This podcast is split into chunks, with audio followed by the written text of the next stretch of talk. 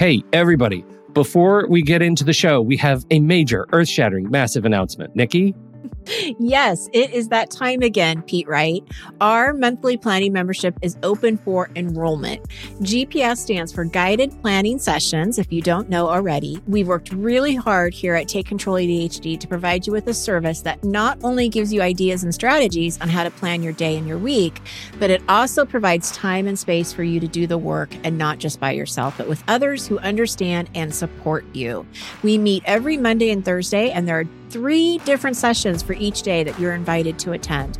We are dedicated to making this membership to be one that is transformative in the way you think about planning and taking control of your time and schedule. There are so many benefits to the GPS membership, so please be sure to visit our website at takecontroladhd.com slash GPS. Enrollment is open now through May 8th. Thank you for your time and attention, and I hope to see you soon. On with the show.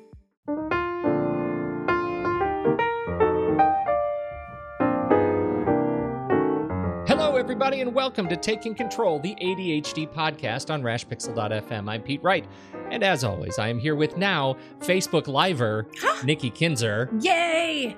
Yay! Out of the comfort zone. So fun. So we got to tell people what we're talking about. I know. We we did a uh, we did our first Facebook Live event uh, with the good and kindly uh, Eric Tivers over at ADHD Rewired. Uh, just yesterday, we recorded this yesterday, the podcast of the event won't go live, I, as far as I understand it, for a couple of weeks. But at the very last minute, we jumped online and and just started talking. He said he hadn't really done it all that much himself, and it would be great to experiment. And lo and behold, then we were live on Facebook, and that was really fun. Yes. How'd you feel? I, I thought it was great. It was so much fun. So if people want to see it, they can see it on our page at Take Control ADHD, but you can also see it on ADHD Rewired too, on his Facebook page. And it was great because I was telling you before we got on the call today that it was actually good that he didn't give me really a, a time to think about it. He was just like, "What do you guys think? You want to do this?" And I'm just like, "Yeah." And Pete was like, "Yeah, let's do it." Oh, you would have said no. Had that been in an email, you would have said absolutely Well, no. if it had need to just explore that yeah, later. yeah. If it had just been me and you, I'd been like, no way, Pete Wright. so Eric gave me a little bit of that push to get me out of my comfort zone, and it was great. So I think we're gonna try to maybe do that in the future. Yeah, I think so too. I don't know if we'll do it every week. I, it would be so nice to just be able to say, you know, every we record this on Fridays at ten. It would be great if we could just have this open session and take, you know, take questions as best we uh, we have time to accommodate uh, as we record the podcast. I think it would be really exciting. I would love to do it. Um, I'm I'm just not sure about the, you know, I, I tried to do it this morning. The technology is not easy. Right, right. Uh, and and some in some cases, it- you know, it's it's the whole thing. You can have it easy, uh, uh, cheap, or uh, Pay a little and well, what's I don't know. There's a third leg to that. You, you you can only have two. Uh, anyway, uh, so I you I could pay up. It's very expensive, or it's free and doesn't work. Right, So- right. I don't know. Where do so, we uh, meet? yeah. yeah. But Yeah, I would also love to hear from um the the listeners too. If you guys, you know, what do you guys think? Would that be of value to you to see Pete I like live on Facebook? I don't know. I mean, I don't, Not- you know, Uh, 'Cause it- nearly as polished as the finished podcast. well, it's not. That's the thing is you're getting kind of the yeah, you're getting the real us. It's not the edited us. But if it is something you guys would be interested in, please let us know and give us your feedback. Because if it's not, I mean, if you guys don't care, then that's the other thing that we have to think about. That then maybe it's not, you know, it's not worth looking into the technology. So, um, Nikki yeah, swears like a Viking. I do not. Which what you people don't know. She swears like a Viking. No, I just forget to turn my phone off, and it beeps throughout the whole thing. Yeah, that's that's what I do. Is I I forget to do those things. uh today's show was i you know i had this whole idea of thing a thing i wanted to talk about and then we got a bunch of feedback that it's all really great uh, great questions that we got in so it's it's sort of a, a multi-personality disordered show Right. uh, we, I want to talk about value today and the value that we apply to the things in our lives. We're going to try and get to that after we get to uh, some of these great emails. Before we jump into that, of course, head over to takecontroladhd.com, learn about the show, subscribe for free uh, in iTunes, wherever finer podcasts are served, or, of course, Facebook. Uh, make sure you like the Facebook page if you are interested at all in the Facebook Live experiment we're going to try and do here. Uh, and of course, you can follow us also at uh, uh Take Control ADHD on Twitter. You can call us at 503 664 4ADD. We'd love to get your thoughts and questions on this show. Uh, and and use those channels, please, and let us know what you think about the Facebook Live uh, opportunity here. Would you would you be interested in tuning in? Uh, there you go. All right. So we have all this feedback. Nikki, do you have an idea where you would like to start? You know, no.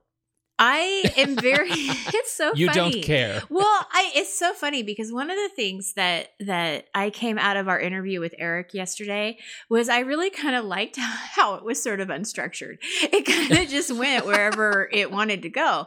And, and clearly yesterday's event was therapy It you. really was. And uh, you know, I know that uh, and I, you know, I'm a structured person. I like to have a plan. I like to have like bullet points and things to talk about.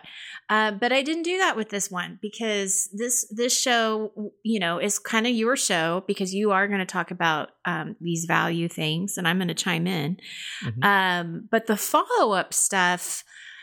I just think we should just dig in because okay. I haven't put a whole lot of thought. I wanted to actually listen to you um, ask the question, and then I'm going to just go from there. Listener Gwen wrote in with a question. She's a PhD student uh, in the UK and uh, has really been struggling on doing any writing of her thesis over the last three years since coming back from her field work, which uh, in the backstory here was in uh, Africa.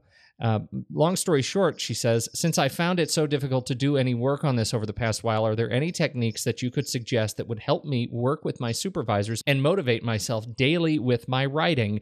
A little caveat because I'm in the UK, PhDs here are really different to the US, apparently, as we never have to take classes. It's essentially just the thesis over all four years, and it needs to be in the region of about 100,000 words.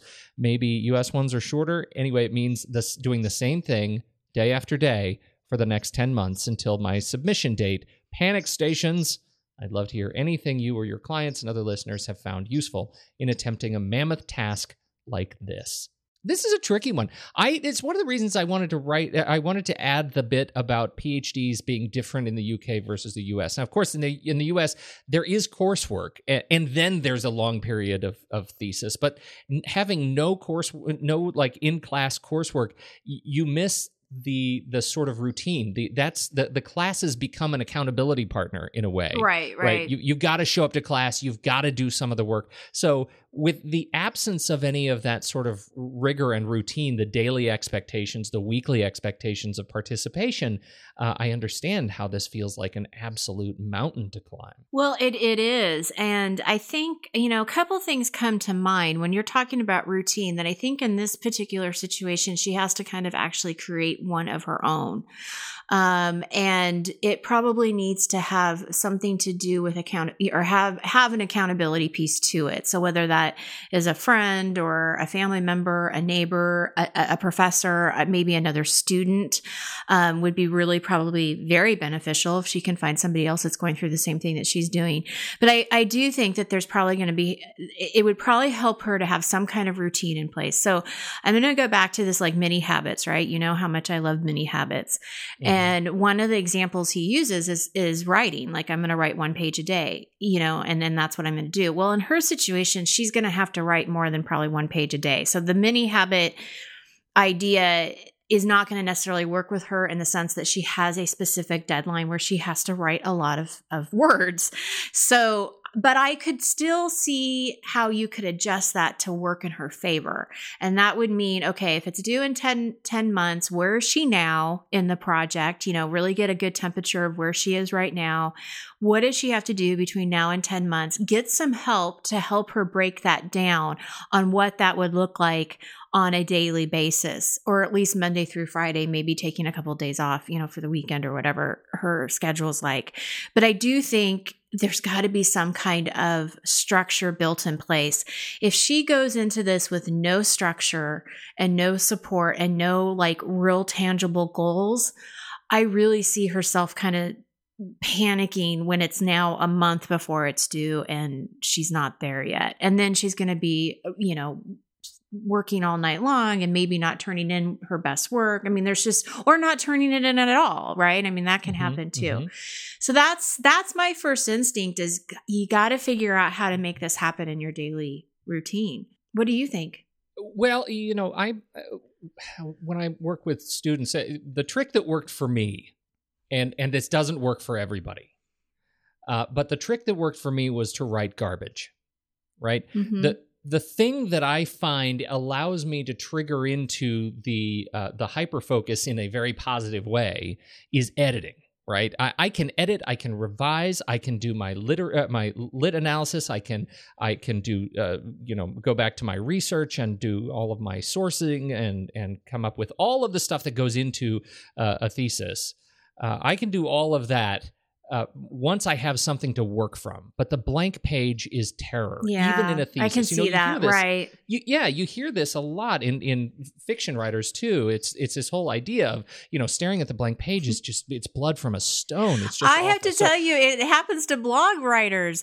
I, Yeah. I mean, it is so funny you say that because my blogs, if you ever read them, they're only a couple paragraphs long. I mean, we, I do not like go into great, great like depth. I, you know, I don't write books on my blogs Yeah. by any means. right. But I totally know what you mean because this morning I did. I looked at this blank page blog post for next week, title nothing, and all I'm seeing is is white. And then I just thought, you know what? I'm not even going to deal with this until after I do the podcast with with Pete, and then I'll think about it.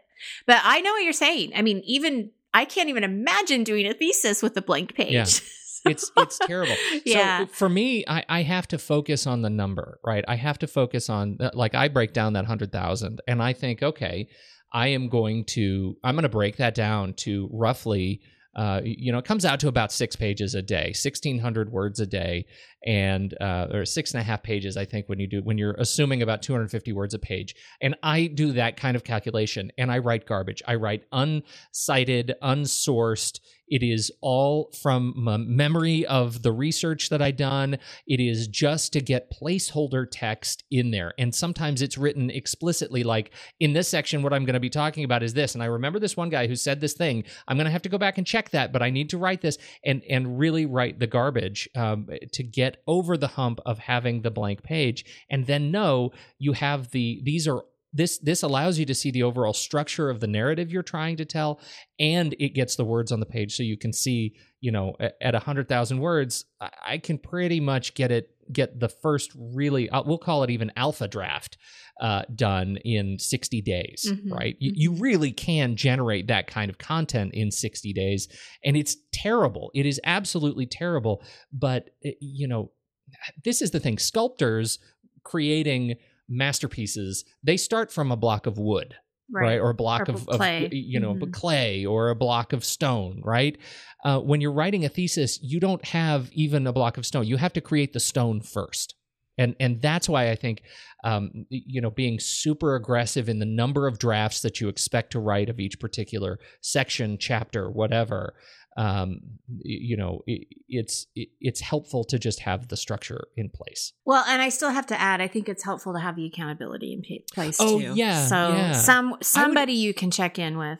that we've we actually at, at uh, the university we've we've I, I've seen students pull together you know for their uh, thesis uh, committees will help organize you know writing clubs know, for mm-hmm. you know mm-hmm. years on that that where people come in and out. But there will be a regular writing time a regular time where you come in you with your laptop and a thermos of coffee and uh, all of your you know stacks of folders of research and and you'll just everybody will sit at a table. Sometimes no one will speak at all. Sometimes someone will say you know uh, give me the name of that uh, that you know the capital of that country and it'll just come up. So you'll you know you'll have somebody to bounce something off of somebody to walk to the bathroom with you know? It it, it really helps to have the, the environment of writing uh, to get again to get over the hump of not being able to turn it on Yeah, getting started. Uh, yeah. it's uh, but but nothing can underscore just how hard it is, uh, Yeah. Gwen. It is incredibly difficult to do, especially after three years. That compounds. Um, you know, I'm I'm sure you're feeling. You know, I would be. Let me say this: I would be feeling shame. That Mhm. shame is fake. It is Mhm. not real. Let it go. You are uh, you are okay. you are not alone. A lot of people do this. Don't don't let go of the brass ring though. Don't don't do all the work that you did and let it go. Mm-hmm. Um, you you deserve to finish. Oh, that's nice. Good encouraging yeah. words from It Pete, is. right? It's Love huge. that. Well, as somebody, I see so many people go through this and they end up here. It's ABD. You know, go through the coursework and your PhD program, and and then you don't finish. You don't finish the thesis. You're all but dissertation. You don't finish the dissertation. You don't defend it. After all the work of the research and the coursework, not to do that, it's such a shame. It is heartbreaking. It is heartbreaking to see that happen. But I totally understand why it does. Mm-hmm. Uh, so uh, anyway, good luck. Yes. Good luck, right. Gwen. You got us supporting you. That's right, in your corner. Uh, all right. So the next thing we have on the list, next feedback. Uh, let's see. Uh, This comes from Levi, and I wanted to get your position of, on this because it's relationship advice, but it's so important. Mhm. It's so important. Uh, Levi is uh, writing about um, uh, uh, about the changes that he's making in his in his life as a result of his uh, uh, his ADHD. But he's going into a relationship. He's going starting a life with his girlfriend, and uh, he he's he says, "I don't want to start the life with my girlfriend." Uh, life we talk about using the same methods I've been using when I only had myself to worry about. She's a catalyst for all this change, and I'm I'm pursuing. I'm currently looking for the best resource to share with her to help from a spouse or partner perspective. She's heard every explanation and analogy I could muster to this point, and I'm at the point where I don't think I'm helping anymore by explaining it. I love this question so much. How do you help someone who wants to help their partner learn more about their ADHD? Oh, I love that. Well, and I love the fact that you know he's he's taking the the time to invest in this you know for their relationship um so i think Yeah. that's a great way to start uh thinking about the future and and getting you know possibly married he doesn't say married but you know that that might be in the future for them Mhm. so you know um this is actually the the relationships with adhd um is is a topic that i would really like for us to explore and and definitely take a month where you know most of our podcasts have some kind of theme to it. So i would like to uh, take a month where we can really focus on relationships and adhd and get a couple of experts to come in and, and maybe answer some questions and get really more specific um, about this issue because i think it's it's huge. Uh, but a couple things that, that just come up to mind um, is if you're thinking um, about having external support. I think therapy is a, is a good way. And therapy doesn't mean that something's wrong with your relationship. It just means that you want to find different ways to communicate together and and you know that you do have um different ways to think of things that she does and and so all it is is helping you it's not something you don't have to go into therapy because something's wrong so i just want to make that clear um the other resource that I want to share with people, and if I can get this woman on our show, I would be very pleased. Um, I don't know how real, you know, how realistic that is, but her uh, her name is Oprah Winfrey. yeah, Oprah Winfrey. That's right. Oprah, come on board. Uh, I have aha moments all the time because of you. That's right. Uh, no, right. her name is Melissa Orlov, and I hope I get that right. Um, and she is the author of The Couple's Guide to Thriving with ADHD. She also has one, um, The ADHD Effect on Marriage, is the other one that she wrote. I've seen her speak at CHADD conferences. I've actually spoken to her personally after one of her seminars to ask her questions. Um, she's fascinating. She's this is what she does. I mean, this is her work. Um, is to you know talk to couples who um, either both have ADHD or one has ADHD and how to communicate and how to work through that. So, you know, just as a resource, check that out. The Couple's Guide to Thriving with ADHD, and uh, you know, hopefully, I can get her on the show. That's excellent. That is excellent. Let's let's do that. We'll put links in the show notes, uh, Levi, and uh, kudos for uh, reaching out and for you know doing the work beforehand to make sure that you're on the same page. It's, it's incredibly incredibly valuable Mhm. uh, to do that. Uh, next question comes from Tammy, uh, who writes uh, that uh, she's dealing with uh, some challenges with her son's school. Uh, she says, He used to love going and learning, but I see signs of him becoming an at risk student and I find it disturbing. Our district's seem, seeming lack of concern and willingness to do their part in educating him. Uh, there was turnover in administration since our 504. Uh, she says, I've been trying to, since October, to meet with the school psychologist, uh, but, you know, she's there only two days a week. Uh, and is serving a school of about 500 middle school and high school students the one the, the one day I finally had an appointment, I had to cancel for my own uh, health. Uh, he's had a full evaluation from a neuropsych since early fifth grade. They do so. It lo- looks like she's doing all of these things, uh, you know, as an advocate for her son. His grades are not good, and he has a frazzled mother that doesn't know how to go about disentangling the mess. Oh my goodness. Uh, well, I, I think I can say uh, we relate. oh yes, it, it, my heart goes out to her. I mean, it's totally. Hard um, and and neither of us are actually, uh, you know, we're we're not in the school system, and and since you know our conversation really is focused on adults. Um, do you have any uh, immediate insights? I went out and did some research, so I do have well, some things I, to share. I'm glad you did the research. Yes, because yeah. when I first read this, my, my heart goes out to her as a mother, um, especially yeah. with having a, a, a middle school child myself, who you know I've talked about is is is we've had some challenges. So it's it's very um, hard, and it's really um, it's it's just I, I feel a lot of empathy for her because I know how it feels to just be at that point where you just don't know what to do next. Like I just you feel so powerless. Like I just don't know what to do, and and you know that's just a terrible place to be. Unfortunately, because I don't personally work with children um, and schools, I just don't have a lot of information to share or to provide to her that I think would be. I don't know if it's accurate or not. You know what I mean? Mm-hmm. And so mm-hmm.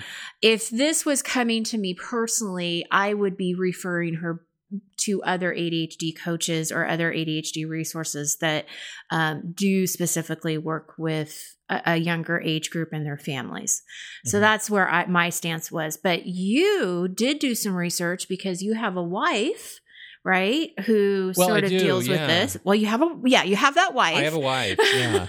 Well, and, and a, a, fairly extensive network of people who work in the schools and work in special right. ed and, and work specifically in this capacity. And all of them are uh, loath to give specific advice on, you know, any of uh, this sort of a case because it's, it, you know, it's delicate stuff, right? right? Talking about kids on a podcast. But I will tell you, in terms of the collection of thoughts that I got from people who work in this space, right?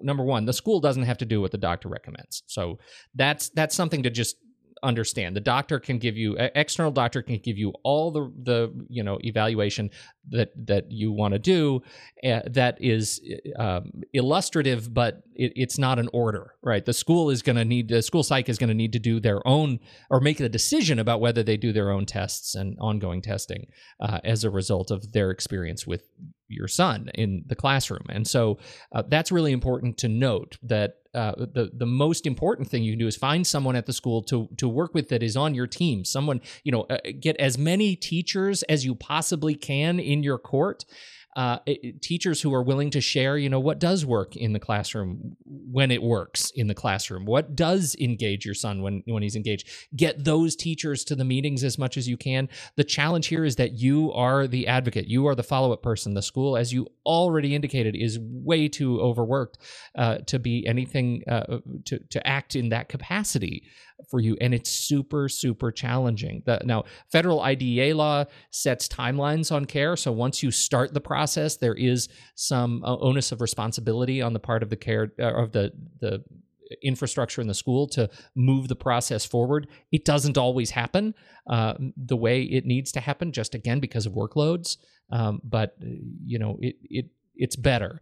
So, um, you know, once you get your teachers in the process, once you get feel like you have a team, once you have like a key teacher who really does support your your son, there, there's always a teacher. There's always one who is connected with your son. Find the one uh, that that can really be on your side inside the school. Um, and and that's really the the the approach you know the number one bit of advice that that multiple people said don't approach them as if they are the enemy right mm-hmm. they're all in it somehow or another for the benefit of your son whether or not they're they're overworked busy exhausted fatigued they come off one day as as angry and annoyed that you're calling too much whatever um, they're they're not your enemy, uh, and so um, you know you've got to work with the people who show up, and and uh, so uh, that's it, it is really hard, and it puts you in a position of having to do a lot of work Mhm. uh, to you know to move the process forward. But it's it it's the long game, right? You got to keep keep remembering this isn't a short term thing, right? This is Mhm. this you are playing a long game. So think beyond just the next grading period. Um, think about how- are we what are we doing today to set my son up for next year and the year after and the year after that. Right. Um, so Oh, that's uh, great. that's yeah, I, I think it was it was some pretty good feedback, and it's it's fairly non-specific again because we don't know the case. So I apologize for that. You may know all this, uh, but um, hopefully it's, it's something connects. Mhm. So there you go. All right. How about Leslie? Uh, Leslie writes in says I am frustrated and embarrassed. Uh, by the fact that I struggle to process and retain information. Every day at work, I'm bombarded with questions by people who expect me to have answers, as in on the spot. I find myself giving wrong answers and making myself look even worse. I've contemplated having a standard response to get people off my back so I have time to gather my thoughts and get answers they want. Is this common? Do you have any suggestions? yes, it's Oh, common. And yes. it- I mean, that's impulsive behavior. Uh, Yep. You know, when somebody asks you a question and you immediately feel like you have to answer, um, and not going through the thought process, you you answer it. So yes, it's very common. Um, very common. Also, it's it's not only just the im- the the impulsive behavior of wanting to answer, but also not setting boundaries. So, um, if you're a people pleaser, you're going to want to say yes to things, or you're going to want to help people, re- regardless if you have the answer or not. You want to you want to be looked at as as helping them, right? So there's a lot of things that could be going on around here. Uh, so you are not alone. Yeah, Um, totally. you know and i think i think she answered her question honestly Yeah. I, when she says i've contemplated having a standard response to get people off my back don't contemplate contemplate it. more. do Yeah. it. Do it, yeah, like get a, get something that you feel comfortable with and just say you know what i tell people when they're when they need that time is just say hey you know thank you so much for this invitation or i i need to look into this you know let me get back to you tomorrow or can i get back to you by the end of the week or depending on how big the decision is. But your first response should not be yes. It should be you know thank you for asking but i need to think about it or i need to i need to match i need to check out my calendar. I need to make sure um, that i have the right answer for you. You know i've i've done this before with webinars where somebody will ask me a question and i don't know the answer right away.